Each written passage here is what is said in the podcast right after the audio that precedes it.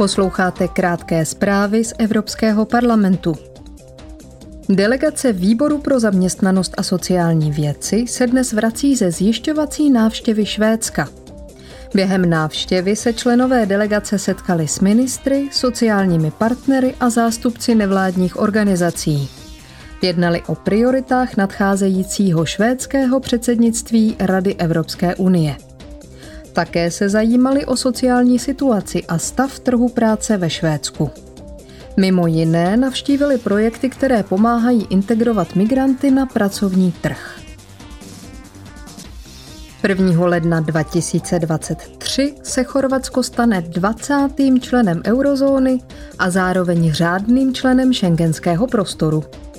Kontroly osob na vnitřních pozemních a námořních hranicích mezi Chorvatskem a ostatními zeměmi šengenského prostoru budou zrušeny na začátku ledna a kontroly na vnitřních vzdušních hranicích budou zrušeny v březnu.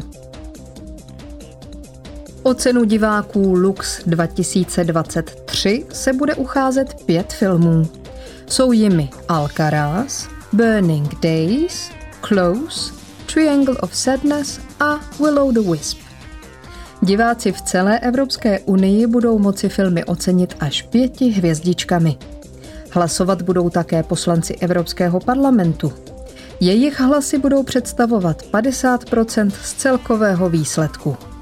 Vítězný film bude oznámen v polovině června na plenárním zasedání Evropského parlamentu ve Štrasburku.